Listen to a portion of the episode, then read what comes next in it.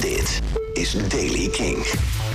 De dag begint met dichte mist die langzaam optrekt. Daarna blijft er een bewolkte middag achter. Het is wel overal droog, het wordt 12 tot 14 graden. Nieuws over Eurosonic Noorderslag, The War on Drugs, Foo Fighters en nieuwe muziek van Pale Waves. Dit is de Daily King van woensdag 11 november. Eurosonic Noorderslag wordt in januari 2021 toch een volledig digitale editie.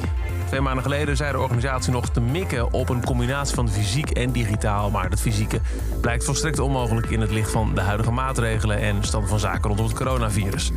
13 tot en met 16 januari kun je inloggen als je een kaartje koopt voor allemaal panels en live muziek en conferenties.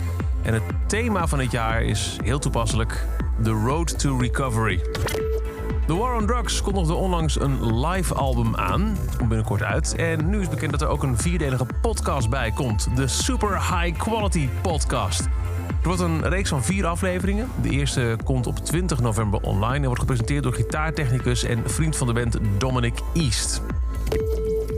Foo Fighters die zijn uh, volop het uh, nieuws bezig. Album aangekondigd, nieuwe single Shame Shame, deze week de Kink XL. En nu hebben ze ook bekendgemaakt komend weekend, nee, niet komend, ja wel komend weekend, wel komend weekend, komend weekend, een livestream concert te spelen.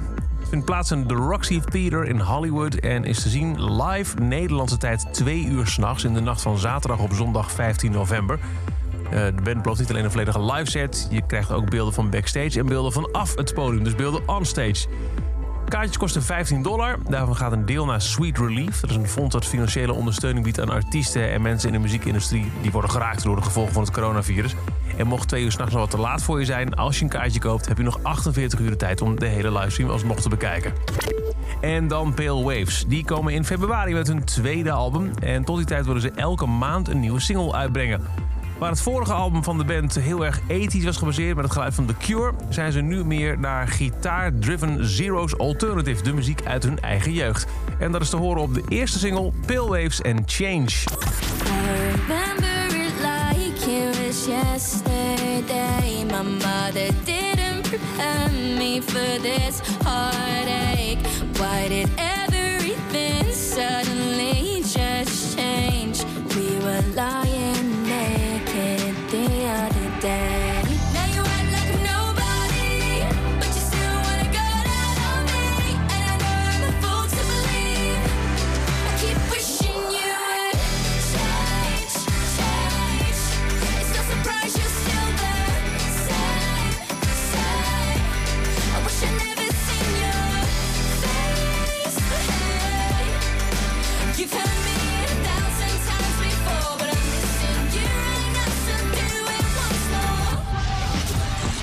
De nieuwe Pale Waves heet Change. En tot zover deze aflevering van de Daily Kink.